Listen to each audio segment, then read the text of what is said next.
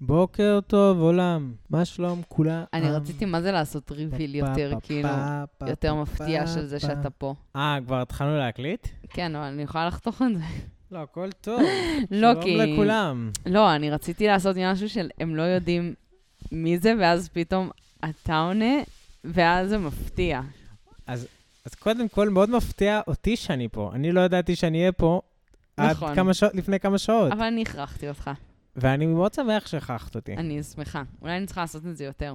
פשוט חייב לומר שהייתי מאוד מאוד עסוק לאחרונה, אהה. ופשוט אה, לא היה לי זמן לדברים כאלה, את מבינה? זה מה שאנחנו מספרים לכולם. בלהציל את העולם וללמוד רוסית. וללמוד רוסית. אתה רוצה להראות לנו את יכולות הרוסית שלך? כן. привет, я יונתן, как дела. יפה מאוד. זה אומר שלום, אני יונתן, מה נשמע? יפה מאוד. תודה, תודה. סתם, אני באמת מאוד מתרגש להיות פה. אני מתרגש לחזור.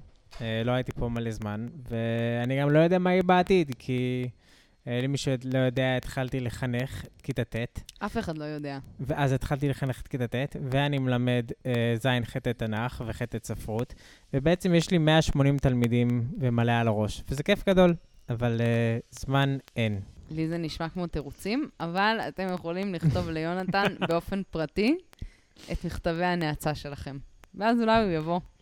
האמת היא שאני מאוד אשמח למכתבי נאצה, זה. נראה לי משהו שלא כולם מקבלים. נכון, זה נראה לי אתה צריך להיות חשוב במידת מה בשביל לקבל מכתבי כן, נאצה. כן, לא, לא כל אחד זוכה לדבר, הזה. יואו. אני ארגיש כמו סלב. נראה לי מגיע לך. כאילו, אתה, אתה בשלב הזה בחיים שלך. כן. אז סבבה. ועם כמות המאזינים שיש לנו, אין. ספק שנקבל כמויות של מכתבים. כמו. בהארי פוטר. נכון. נכון? כשיש את נכון. המכתבים שנכנסים מתחת לדלת. ככה, ממש. אוקיי. אמ, אז, אז, אז יש לי שאלה, יונתן. קלדי, מה ש... איפה ואיך, אם אתה רוצה, היית רוצה להיקבר? וואי, אז זו שאלה ממש מעניינת, Mhm. והאמת היא שלא הייתי רוצה להיקבר. האמת היא שבאידיאל, לא, ברור שאני אקבר, אני יהודי ואני איש מסורתי ואני מכבד את החיים, אבל באידיאל הייתי רוצה להישרף ושישליכו את האפר שלי אל הים. או, לים? כן. למה לים? כי אני חושב שזה סגירת מעגל כזאת, זה לחזור אל, ה- לא יודע, לחזור אל הטבע כזה. אבל אתה לא בת ים. אני יודע שלא באתי לים, אבל יש משהו מגניב בזה שהאפר שלי מתפזר ברחבי כל העולם. היה לך חוף מועדף שהיית רוצה להתפזר בו? לא הים התיכון. הייתי רוצה להיקבר, אה, לא יודע, באיזה אוקיינוס גדול כזה, בחופי אוסטרליה. או, כן, יפה. כן. אוקיי. מקבלת את התשובה שלך. כן, תשמעי, כי אני גם, אני גם חייב לומר ש... מה, אחרי... אני מצטער אם זה... אם אנשים לא יאהבו את דעתי. אה, ואני גם צעיר, אז מה אני מבין בחיים שלי? יכול. להיות שאני אחשוב דברים אחרים כשאני אהיה גדול יותר. אבל אה, אחרי מה, דור, שתי דורות, כאילו מהמם. אף אחד כבר לא זוכר מי קבור שם, זה פשוט לוקח המון המון מקום. אה, ולא יודע, אני מת. כאילו, לא יודע, זה לא, לא כזה מעניין אותי להיקבר, אני אגיד לך את האמת. זה כאילו, זהו. אני, אני נוטה כאילו להסכים איתך. איפה את רוצה להיקבר ואיך? ואסור לך להעתיק. אני לא אעתיק.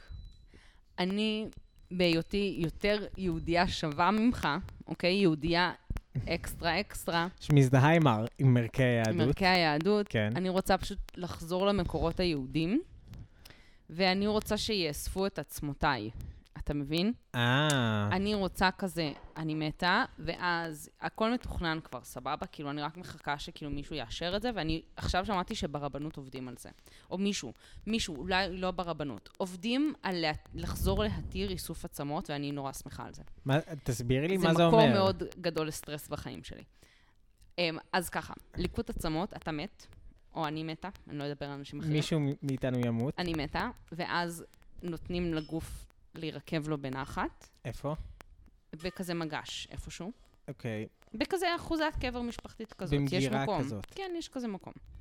ואז חוזרים אחרי שנה, שנה, שנה או שנתיים, משהו כזה, ואוספים את כל העצמות, כי מה שנשאר זה רק העצמות, ואז שמים אותם או בתוך כד, או בתוך מין סרקופג קטן, שנקרא גלוסקמה, מעניין. הגודל שלו, פאנפקט, זה בגודל של העצם של הירך, אוקיי. כי זאת העצם הכי ארוכה בגוף שלנו, מהמם.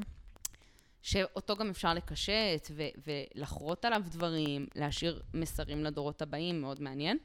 מאוד. ואז אתה תופס הרבה פחות מקום כבן אדם. עכשיו, זה גם ממש מותר יהודית, כי פעם זה מה שהיו עושים, ככה היו קוברים פעם. וואו, אני לא ידעתי את זה, וזה כן. ממש מעניין. זאת ועכשיו תוכנית שאת המוות אומרת שלי. את זה, יכול להיות שאני אחזור בי, ואני לא ארצה שיפזרו את האפר שלי גם, ברחבי לפ... העולם. גם לפזר אפר זה ממש טוב. כן, למרות שנראה לי אני הייתי מעדיפה להתפזר ביער. ביער. ביער כן. זה גם טוב, נכון. תחשוב, כזה בין העצים כזה. במקום שדגים כזה יעלו איו, אני שונאת... איך, דגים זה מגעיל, איך זה שונא דגים. את האפר שלך. מה מה היית כותבת על הד- על הכד? מה- איזה מסר היית זהו, זה- משאירה זה הבעיה, לדורות שזה- הבאים? זה קצת כמו קעקוע. כאילו, מה אני יכולה לכתוב על הגלוסקמה שלי שיהיה נכון. רלוונטי תמיד? עכשיו, מוטיבים שפעם היו שמים על כזה סרקופגים וגלוסקמאות ודברים כאלה, זה כל מיני מסרים של תחיית המתים, והקטע של לוויתנים, וקטע של אה, זה, או של שפע, או כל מיני כזה מוטיבים חוזרים. זה היה די מקובל מה עושים, היה טמפלטים כאלה. כן. אז כנראה שהייתי בסוף בוחרת איזה טמפלט או משהו כזה. אבל אנחנו פשוט לא חיים בתקופה הנכונה בשביל לכתוב משהו על כד. אנחנו ציניים מדי, כל הדברים נאמרו, אנחנו מנסים להיות ייחודיים, ואנחנו לא ניקח טמפלייטים. זה מבאס. כאילו, אני לא חושב שאפשר לכתוב איזה משפט שאנחנו נוכל לקחת אותו ברצינות מספיק בשביל לרצות שהוא יהיה לנצח איתנו. למה? מה עושים על קברים? כותבים דברים אה, כזה סתמים. נו, אתה יכול לכתוב את אותם הדברים הסתמים על הגלוסקמה שלך, או על הכד שלך. הייתי בוחר תבחר בחיים. זה מה שאני הייתי כותב. למה? אתה מת.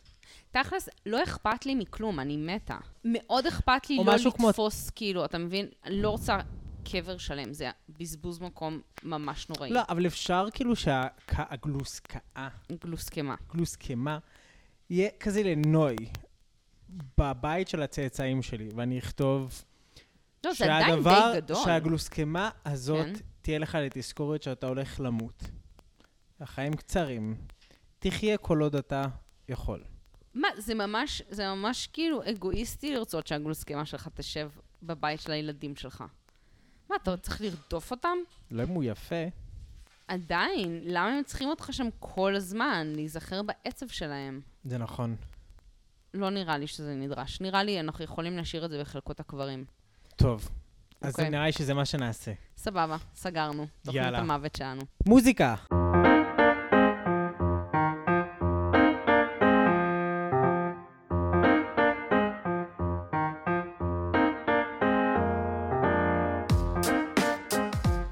ברוכים הבאים להוקלט ביום חול.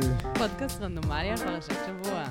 אני ועדי, כן, גם אני, עברנו על הפרשה. חשבנו על נקודות שאנחנו מאוד מקווים שמעניינות, והבאנו אותם לכאן. אני עדי. ואני יונתן, ואנחנו נתחיל ב-60 שניות, אפילו 30 שניות על הפרשה, כי הפרשה הזאת סופר קצרה. אז בגדול, הפרשה שלנו מתחלקת לשלושה חלקים. יש לנו פתיחה, אמצע וסוף. פרשה מאוד מסודרת. משה מדבר אה, לפני המוות שלו, ובהתחלה הוא אומר כזה כמה ברכות לאלוהים, אחר כך רוב הפרשה זה ברכות או תפילות או כל מיני דברים כאלה לכל השבטים, ואז הוא מסיים וסוגר את הברכה שלו שוב עם איזו הודיה לאלוהים, לבסוף הוא מת, ויהושע בן נון לוקח את השרביט ומחליף אותו בתור מנהיג.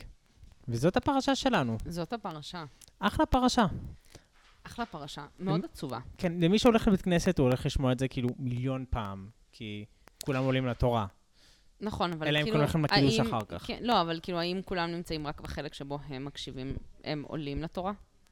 זה פשוט, זה נצרב, זה כאילו כשאתה הולך לישון ואתה שומע משהו, זאת הברכה, נה נה נה, כאילו, ככה. בקיצור, אתה מרגיש שאתה ורוב אה, הגברים הדתיים או הדתל"שים במדינת ישראל יודעים את, את פרשת וזאת הברכה בעל פה. כן, כן. בערך, כן. יפה. אז יש לך יתרון. כן, היו לך מחשבות מעניינות סביב הפרשה? היו לי מלא מחשבות. קודם כל, המחשבה הראשונה, זה שזאת פעם ראשונה, נראה לי, שאנחנו שומעים את מה שיש למשה להגיד לעם ישראל, שהוא לא דבר השם, וזה לא שמשה מדבר לאלוהים. כאילו, אנחנו שומעים המון את משה מדבר לאלוהים, אנחנו מהמם. שומעים המון את משה מעביר את דבר אלוהים לעם. אנחנו לא שומעים את הרבה, הרבה את משה פשוט מדבר, לעם בעצמו, אומר את דבריו שלו. מעניין. וזאת נכון, כאילו ההזדמנות שלו. נכון. יש פה גם, כאילו, לא רק דיבור לעם, יש פה גם הרבה תפילה. קודם כל, נראה לי שכל מי שקורא את הפרשה הזאת, מאוד ברור לו שהקטע של הברכות הוא לא מובן, וואו. כמו כל כך הרבה חלקים בתורה, כמו גם בספר בראשית, כשיעקב מברך את הבנים, גם שם זה לא מובן. אה, אני הרגשתי שאפילו הברכות של יעקב היו יותר מובנות מזה. כן, כן. הברכות של יעקב גם היו לי קשות. הן גם קשות, אבל הם, יש לך לפחות במה להיאחז טיפה, כן. ופה הרגשתי שאין אפילו במה להיאחז, כאילו אין לי אפילו בדל פסוק שאני יכולה להיתפס אליו. כן, כן, אני, אני הולך לעבור על זה קצת, קצת על הברכות, אה, אפשר אפילו עכשיו, אבל, אה, אבל קודם כל זה באמת מאוד דומה לשירה. אה, כמו שנגיד, האזינו, היא מאוד קשה לנו, ככה גם הדבר כן. הזה. וגם, אני חושב שהברכות פה קצת אה, מוצאות מהקשר. כאילו, הן לא כל כך קשורות. אה, אה, לדוגמה, יש את הברכה של על אה, ראובן, שפשוט, זה פסוק אחד, זה נמצא בפסוק ו', ופשוט כתוב, יחי ראובן ועל ימות, ויהיו מיטב מספר. ז, כאילו, זאת הברכה. עכשיו, קודם כל זה נורא קצר, והמשמעות של זה אומר, אני ממש מקווה שראובן לא ימות, ולפחות שיישארו לו מספיק כדי שנוכל לספור אותו. כאילו, את מבינה מה כן, הקשר? כאילו, מה, מה- כן, מה, מה הדבר הזה? כאילו, זה לא רק שהמילים קשות, זה מה ההקשר פה. אתה, כאילו, הב- הברכה הזאת, ויש עוד, היא לא ברכה כללית, נכון? לדוגמה, אצל יוסף, אז הוא ממש מברך אותו, הוא אומר, אני מקווה שיהיה לך אדמה פוריה, ומלא גשם, ולא, לא, לא, כאילו ברכה קלאסית כזאת יפה, אני רוצה שתהיה כמו שואו, ותנצח את האויבים שלך. כאילו, אנחנו מכירים את זה, אנחנו אוהבים את זה, זה אחלה. אין פה הקשר, יש פה, אני רוצה שיהיה לך טוב בחיים, אבל כאילו, לראובן, או נראה אחר כך גם ליהודה. על מה אתה מדבר? באופן כללי הרגשתי שיש פה גם מין היררכיה מוזרה בין השבטים. א', אני פתאום מגלה שיש שבטים שאנחנו ממש יודעים להגיד עליהם מלא דברים, ויש שבטים שאנחנו לא יודעים להגיד עליהם כלום. נכון. כאילו, אנחנו יודעים להגיד המון על, על כזה, יהודה, על ראובן אפילו, על לוי, על יוסף, ואנחנו לא יודעים כלום על נגיד שבט אשר. מי הם? איפה הנחלה שלהם אפילו? אנחנו לא יודעים עליהם כלום. אה, אנחנו יודעים איפה הנחלה שלהם, אבל נכון, אנחנו לא יודעים לא, עליהם כאילו, אבל אתה הרבה. יודע להגיד לי עכשיו, on the top of your head? לא, אין לי מושג. בדיוק. אין לי מושג. אנחנו לא יודעים זוכר. להגיד עליהם כלום. עכשיו, זה תעודת עניות בשבילי, כי אני מורה לתנ"ך, אבל אני אף פעם לא זוכר את אבל, המיקום. אבל אתה לא באמת של צריך השבטים. לזכור את זה. כאילו, זה לא מעניין. אם זה היה מעניין כן. ורלוונטי, היית זוכר את זה. נכון. וזה קצת, לא יודעת, כאילו, זה פתאום מחדד את זה. גם באמת החוסר סימטריה, שיש לך פתאום שבטים שהברכה שלהם מאוד מאוד יפה, ושבטים שהברכה שלהם כזה נכון. מוזרה, כמו, "מ, תחיו. כזה. זהו, אז, אז כאילו, אז אחד הדברים שעלו לי, ואחד הדברים שאני הכי אוהב כשמדובר בשבטים, זה היחס של הבכורים, של הבכורות, סליחה. Mm, אמ, נושא אהוב עליי במיוחד. כן, אני ממש אוהב אותו. אז, אז קודם כל, הבכור בתנ"ך הוא, מהמם, הוא ביולוגי, מהמם. במקור, אבל הוא יכול להשתנות בקלות. ואנחנו רואים את זה עם כל הבכורות כמעט שיש לנו בתנ"ך, שהוא מתחיל בתור בכור, ואחר כך מהר מאוד אה, האבא בוחר בבן הקטן יותר שיהיה בכור. בספר בראשית זה קורה המון. כן. והיחס בין השבטים הוא בעיקר מעניין. כי מהר מאוד, לצורך העניין, אנחנו רואים שראובן יורד מהבמה, מהמם. ואנחנו רואים שיש שני בכורות אה, שהם יהודה ויוסף, ואנחנו גם רואים את זה בהמשך, נכון? כשיש את פיצול הממלכה, אז מי שעומד בראש אה, ממלכת ישראל זה אפרים, שהוא בכור יוסף, הוא נחשב שבט יוסף, ויש לנו את יהודה שעומד בראש ממלכת יהודה. ואז מעניין להסתכל על היחס של משה לכל אחד מהשבטים של הבכורות אה, בברכות. אז קודם כל נשים לב שראובן הוא הראשון. אבל, כי הוא הראשון בגלל שהוא באמת הבכור ביולוגי. אבל, כאילו, אם נגיד בספר בראשית, אז יעקב מכנה את ראובן בתור החזק והגדול והמוביל, מהמם. אז פה הברכה היא, אני מקווה שאתה לא תיכחד. אתה אומר כאילו- כאילו, יש פה וואחד downgrade כזה. כן, קודם כל יכול להיות שראובן בתקופה הזו באמת ממש מעט, Mm, וגם הסתכלתי, נגיד בספר שמואל, מהמם. ראובן גר באבן- ב- ב- בעבר הירדן המזרחי, נכון. אבל בהרבה מקומות כתוב, קוראים לזה אה, אה, הירדן, ארץ גד וגלעד. Mm, ובכלל, כאילו, ראובן לא מופיע שם. כאילו, ו- ו- והוא בכור, הוא אמור להיות דומיננטי, אבל הוא לא מופיע. זה דבר ראשון. דבר שני, יש מחלוקת במפרשים לגבי הפסוק. אה, נכון, יחי ראובן ואל ימות, אני מקווה שהוא יחיה ולא ימות, ואם מיטב מספר. אז האם זה אומר, אני מקווה שהוא ישרוד מספיק לפחות בשביל שנוכל לספור אותו, או שזה אומר שיישאר, אבל שיהיה מעט. כאילו, Mm. מאחל שהוא יהיה מעט. קיצור, וואו. הוא, ראובן הוא downgraded ברמות. ו- וממש רואים את זה בברכה, יש את הברכה הכי קצרה, הכי לא קשורה, וקיצור, סבבה. אחר כך אנחנו עוברים ליהודה. ליהודה יש גם רק ברכה אחת, אבל יש יחס הרבה יותר אמ, אופטימי אליו, זה ממש תפילה, שמע השם קול יהודה ואל עמו תביאנו, כן, גם יש פה יחס של מלחמה. קיצר, אני ממש מקווה שתציל אותו ושהוא יצליח, והוא יחזור לעם והוא יהיה חזק. אוקיי, כן, זה ה... שזה גם כאילו, בסוף אנחנו יודעים ששבט יהודה הופך להיות שבט מאוד דומיננטי. כאילו, כולנו כן. בסוף שבט יהודה. נכון. Um, אבל, אבל פה כאילו הוא לא הדומיננטי. כן. אם נגיד לאורך התנ"ך, נגיד דוד המלך הוא הכי דומיננטי, ו... נכון, ויהודה גם היה שבט מאוד דומיננטי בספר בראשית. נכון, אבל, אבל פה הוא לא, וכאילו כן. הוא בכור, אני הייתי ממש מופתע. ואז יוסף, שהוא הוא הבכור של רחל וגם האהוב על יעקב, וכל כן. עניין של כתונת הפסים וזה, זה העניין של בכורה, הוא מקבל י"ג, י"ד, י"ט, ט"ו, ט"ז, הוא מקבל חמישה פסוקים. ורוב הפסוקים זה כאילו, אני מקווה שיהיה לך ממש טוב, יהיה לך ארץ טובה, גשם טוב, לא, לא, לא. הוא משווה אותו לשור, כאילו, הוא לא רק אומר, אני מקווה שנצליח את האויבים, הוא אומר, אתה השור. כאילו, אתה, לא יודע, אה, אה, נראה לי שאחד מהמפרשים אומר ששור הוא מלך הבהמות. כאילו, אריה זה מלך החיות, ושור הוא Mm. מלך הבהמות. קיצור, זה מגניב. מגניב. גם כאילו יהודה הוא אריה. כן, והוא מקבל יחס הרבה יותר יפה אה, ודומיננטי. וזהו, ואין לי איזה נקודה ממש, אבל זה באמת מעניין להסתכל על כל האחים שהם, הם, שכל אחד הוא בכור, ואיך מתייחסים אליו ואיפה הוא נמצא כרגע. וחוץ מיוסף, ושמעון אפילו לא מקבל ברכה. שמעון, לא שמתי לב לזה. כן. כן, כן, שמעון לא מקבל אפילו ברכה. איזה מוזר. זה.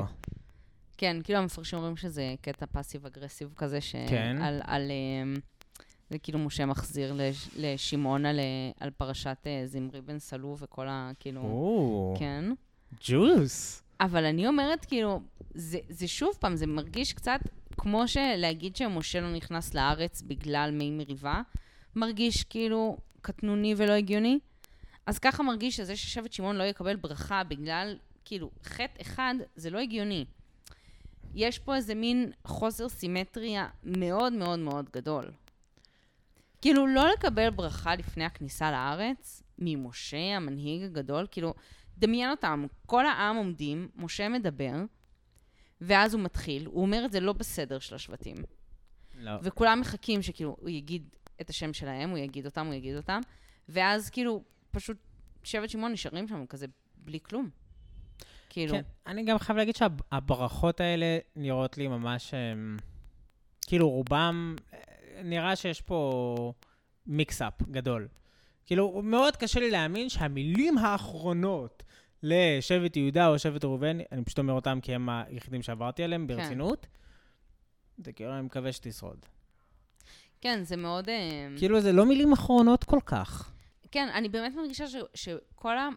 באמת בפרשות האחרונות, משהו ב, בזהות של משה ואלוהים והעם, חלה איזה מין התפרדות בין שלושת הזהויות האלה, אוקיי. ובגלל ההתפרדות הזאת אנחנו מקבלים כל מיני מופעים משונים גם של השפה. כאילו, לא ברור מי מדבר, מתי מי מדבר ובאיזה שפה מי שמדבר.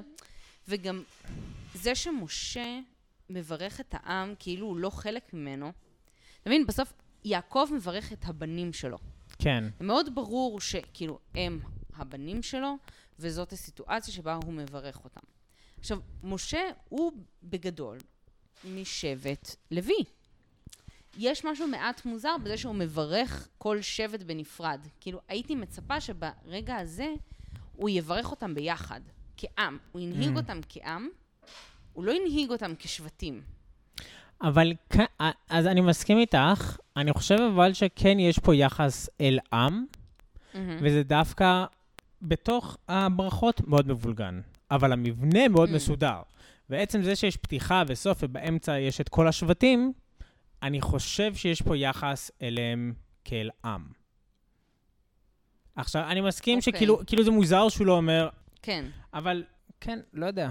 אמ, כל ספר דברים מרגיש קצת כמו פספוס, אני חייבת לציין. כאילו, אני כל הזמן מחכה לרגע של המייק דרופ, של כאילו, נאום משה, איפה נאום משה? איפה מגיע הרגע המרגש? איפה מגיע הסיכום הגדול? איפה... וכל פעם אנחנו מקבלים כזה חתיכות קטנות ממנו. אנחנו מקבלים קצת פה, קצת שם, קצת את זה, קצת את זה. אבל בסוף עבר פה, קרה פה דבר, עוברים פה רגעים חשובים, ואנחנו בשום מקום לא שומעים איזה מין סיכום אמיתי, מה היית- רוצה? לא יודעת. כאילו, כן הוא מדבר על החשיבות של שמירת מצוות ועל הכניסה לארץ, נכון. ודברים כאלה. ועדיין, לא יודעת. מעניין. כאילו, אני לא מרגיש את זה, אני, אני לא כל כך יודע למה את מצפה, יכול להיות שאני סתם, ב... יש לי ציפייה לא הגיונית שיהיה פה איזה... משהו מרגש. כן, אני לא חושב שהוא כל כך איש מרגש. נכון.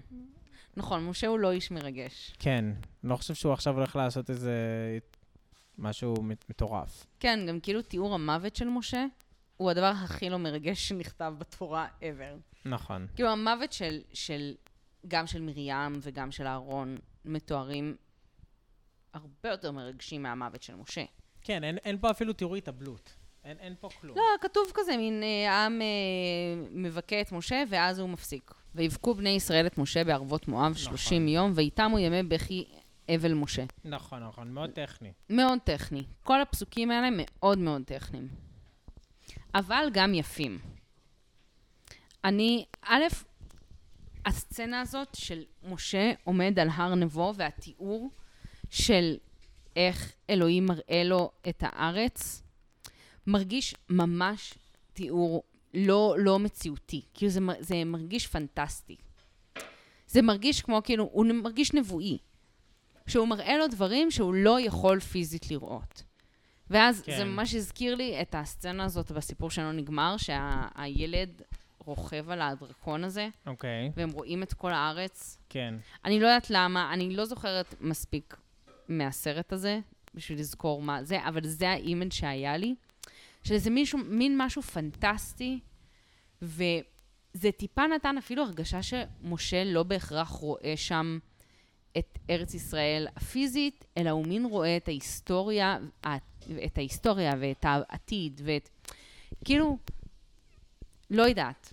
זה הרגיש משהו יותר, יותר אלוהי. מכזה, הנה בוא תראה זאת הארץ, זה מה שאתה הולך לראות. כן. כאילו, דווקא בגלל התיאור המאוד מאוד, אה, זה, הוא רואה מפה ועד לפה, ומפה ועד לפה, ו- וזה ברור שאי אפשר לראות את כל הדבר הזה, אתה לא יכול לראות את כל ישראל, נראה לי. נכון.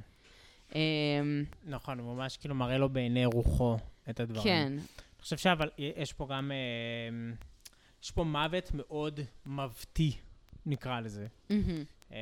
ש- שבאמת, כאילו בסוף כשאתה מת, אז אז אתה פשוט מת.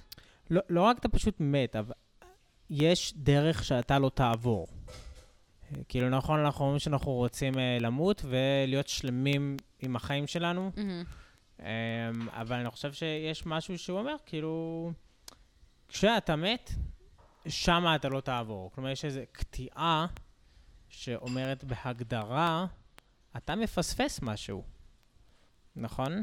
אתה, הח- החיים כן. בעולם ממשיכים, ומלא דברים הולכים לקרות, אמ, ואתה הולך לפספס את זה. וזה בעצם המוות. וזה... כן, כאילו המוות זה, זה הפספוס של מה שהיית יכול, מה שאתה יכול לחוות המשך החיים. לא, לא יודע אם זה זה, אבל, אה, אבל זה ממש חלק מזה. כאילו, מהמם. אתה מת ו- ואתה לא תעבור את, את ההמשך שקורה. אה, כן, למרות שיש בזה גם משהו, לא יודעת, בסוף החיים הם דבר מורכב, אז, אז יש בזה, זה לאו דווקא משהו רע. לא אמרתי שזה רע. כן. רק אמרתי שזה, לצורך העניין, על כל בן אדם שמת, אתה יכול להגיד, אתה יכול להגיד לו להסתכל בעיני כן. רוחו על איזה סוג, איזה, איזשהו עתיד, להגיד ושם לא תעבור. ו- וזה בסדר, יכול להיות כן, שמשה דווקא כן, ממש כן. שמח עם זה. אבל אתה רואה את הילדים שלך, אתה רואה את הנכדים שלך, כן. אתה רואה את המדינה שלך, אתה, אתה רואה המון דברים שגם עבדת עליהם קשה. אבל, אבל אתה לא תראה הרבה מה, מהפירות או מהדברים שיש בעתיד. וזהו, זה פשוט תיאור עובדתי. כן, וואי, מעניין. הוא מרגש, ש... ש... אותי, קיצור, הוא מרגש. לא יודע אם הוא עצוב או שמח או שניהם ביחד, או אני לא יודע מה, אבל כן. זה מאוד, הפרידה ממשה בסוף היא כתובה מאוד לא מרגש, אבל היא עניין מאוד מרגש. מהמם. כאילו, אני עצובה להיפרד ממשה. אמ, ו- וגם אני חייבת לציין שאני מאוד, היה משהו שמאוד נגע לי בתיאור שלו, ומשה בן 120 שנה במותו, לא קעתה עינו ולא נס לך. כאילו מכל הדברים שהיה אפשר להגיד עליו, והיה אפשר להגיד הרבה דברים. כאילו, על... על הפסוק הזה הרי מנסה להסביר לנו שמשה עדיין היה באיזשהו, כאילו שימר איזושהי יכולת פיזית. כשהוא היה צלול. זהו. עכשיו, השאלה היא איזה יכולת פיזית, או, או כאילו, לא יודעת מה. מה, מה מסמן הלא קעתה עינו ולא נס לך? כאילו, האם, האם זה שכלי? האם... מה זה מסמל לדעתך? העין והלכה. לא, העין, נראה לי שזה בסוף רק על העין. עכשיו, אני מרגישה שזה אומר, אני חושבת שזה אומר, אה, שהיכולת שלו לבחון דברים, לראות את הדברים כמו שהם, אה, לנתח מצבים, בסוף באמת יכולות קוגנטיביות היה לו. כאילו, הוא יכל להמשיך לעשות את מה שהוא עושה, טכנית, מעולה. כן. אבל מה שחסר פה, ומשהו שהתנ"ך כן יודע לדבר עליו, התורה כן יודעת לדבר עליו, בניגוד לכל מיני דברים שהתורה לא, לא תתאר אותם. כאילו, התורה לא תגיד, אה, הוא הרגיש שמח. בהכרח. כאילו, נכון. לא יודעת, כאילו, כשמתארים לא, בני היא- אדם. לא, לא, היא לא תגיד את זה. אבל uh, אנחנו כן יודעים לדבר על לב. כאילו, התורה מדברת על לב. מהמם. uh, ועל רוח. מהמם. וזה דברים שאין פה. ונראה לי שזה אומר, זה מראה קצת את המקום של משה, שהוא... מוכן? הצ... כן, הצלילות שלו הייתה במיטבה.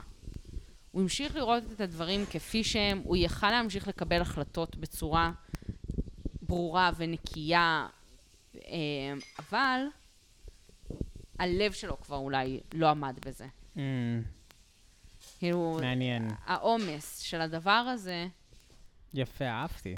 כן, זה מה שעלה לי. מה שנקרא שחיקה. מה שנקרא מה? שחיקה. שחיקה. כן, למרות שבשחיקה אנחנו בדרך כלל גם חווים איזושהי שחיקה בשיקול הדעת, מהמם. ונראה שמה שהתורה מנסה להגיד לנו זה שלא הייתה לו שחיקה בשיקול הדעת, להפך, הוא נשאר צלול. הוא נשאר מסוגל לקבל את ההחלטות הקשות, אבל זה פשוט היה מאוד קשה. אמ, אז זהו, זה היה לי יפה. יפה. לא יודעת. הפסוקים האלה הם מרגשים אותי, של אה, משה שמת והוא מעביר את זה ליהושע, ו... לא יודעת, הכל, הכל מרגש. נכון. אה, אז יש לך פסוק אהוב? אמ, האמת שלא. לא, לא בחרתי. אני מאוד אהבתי את הפסוק שאמרת על אה, ולא חת עינו ולא נס לכו, לא כל כך שמתי לב לזה. אז היה לי יפה שהסבת את תשומת ליבי. לך יש פסוק אהוב? כן, כמובן. אה, אז זה פסוק כמובן על משה, שפשוט אני לא מפסיקה לדבר עליו כבר אה, חודשיים. אה, ולא קם נביא עוד בישראל כמשה, אשר ידעו אדוני פנים אל פנים. תסבירי למה כל כך אהבת את זה. אין לי מה להגיד. זאת אומרת, כל, די, זה כל ברור, מילה משה, תגרע. משה הוא כאילו, הוא אחד ויחיד. מערכת היחסים שמשה הצליח לכונן בין אלוהים לעם, התיווך שהוא הצליח לעשות הוא חד פעמי. לטוב ולמוטב, אני חושבת שכאילו, אה, זה גם לא הביא רק דברים טובים, זה גם הביא קשיים, זה שמשה תיווך באופן אה, כל כך, כאילו, כל כך משמעותי. אה, אני חושבת שהעם והקדוש ברוך הוא וכולם נמצאים במקום ש, שבאמת, כאילו, המערכת יחסים הזאת צריכה להתקדם למקום אחר. אבל זה יכולת באמת שיש רק למשה, וזה מדהים, כאילו, זה מדהים לחשוב על זה, וזה מדהים לחשוב שהוא עשה את כל הדבר הזה בלי בחירה. כאילו, אלוהים בא אליו, ואמר לו, אה, שלום, אתה אה, עכשיו הנבחר, ואתה עכשיו תעשה את זה. וזה מה שהוא עשה כל החיים. וזה מה שהוא עשה כל החיים. והוא עשה את זה... נפלא. כן, אני לא יודעת, כאילו, זה, זה תפקיד מאוד קשה, אי אפשר לעשות אותו נפלא. אבל הוא עשה את זה בצורה שאף אחד אחר לא היה יכול לעשות. וזה מדהים. והוא דמות טרגית ו- ו- ומדהימה, וקשה ומורכבת, ולא יודעת. אני מחכה לפגוש אותו שוב בספר שמות. נכון. אה, חזק חזק ונתחזק. חזק חזק ונתחזק, כאילו, של, ה- ש- של, ה- של השמחות, מה שנקרא. ממש, טוב לי, טוב לי, תורת פיך, מאלפי זהב הכסף. יפה. וואו. היה לי כיף. היה לי כיף מאוד. כיף שחזרת. מקווה. שניפגש בספר בראשית. אה, אנחנו ניפגש, כי את פרשת בראשית אתה כבר יודע שאתה תבוא להקליט איתי. נכון. כי אין לך ברירה אחרת. ואני מקווה שגם קצת בהמשך. כן. אמ, אז חג שמח, חג שמח שמחת תורה שמחה, ושנה טובה. ושנה טובה לכל עם ישראל. אמן. אמן. ביי. ביי.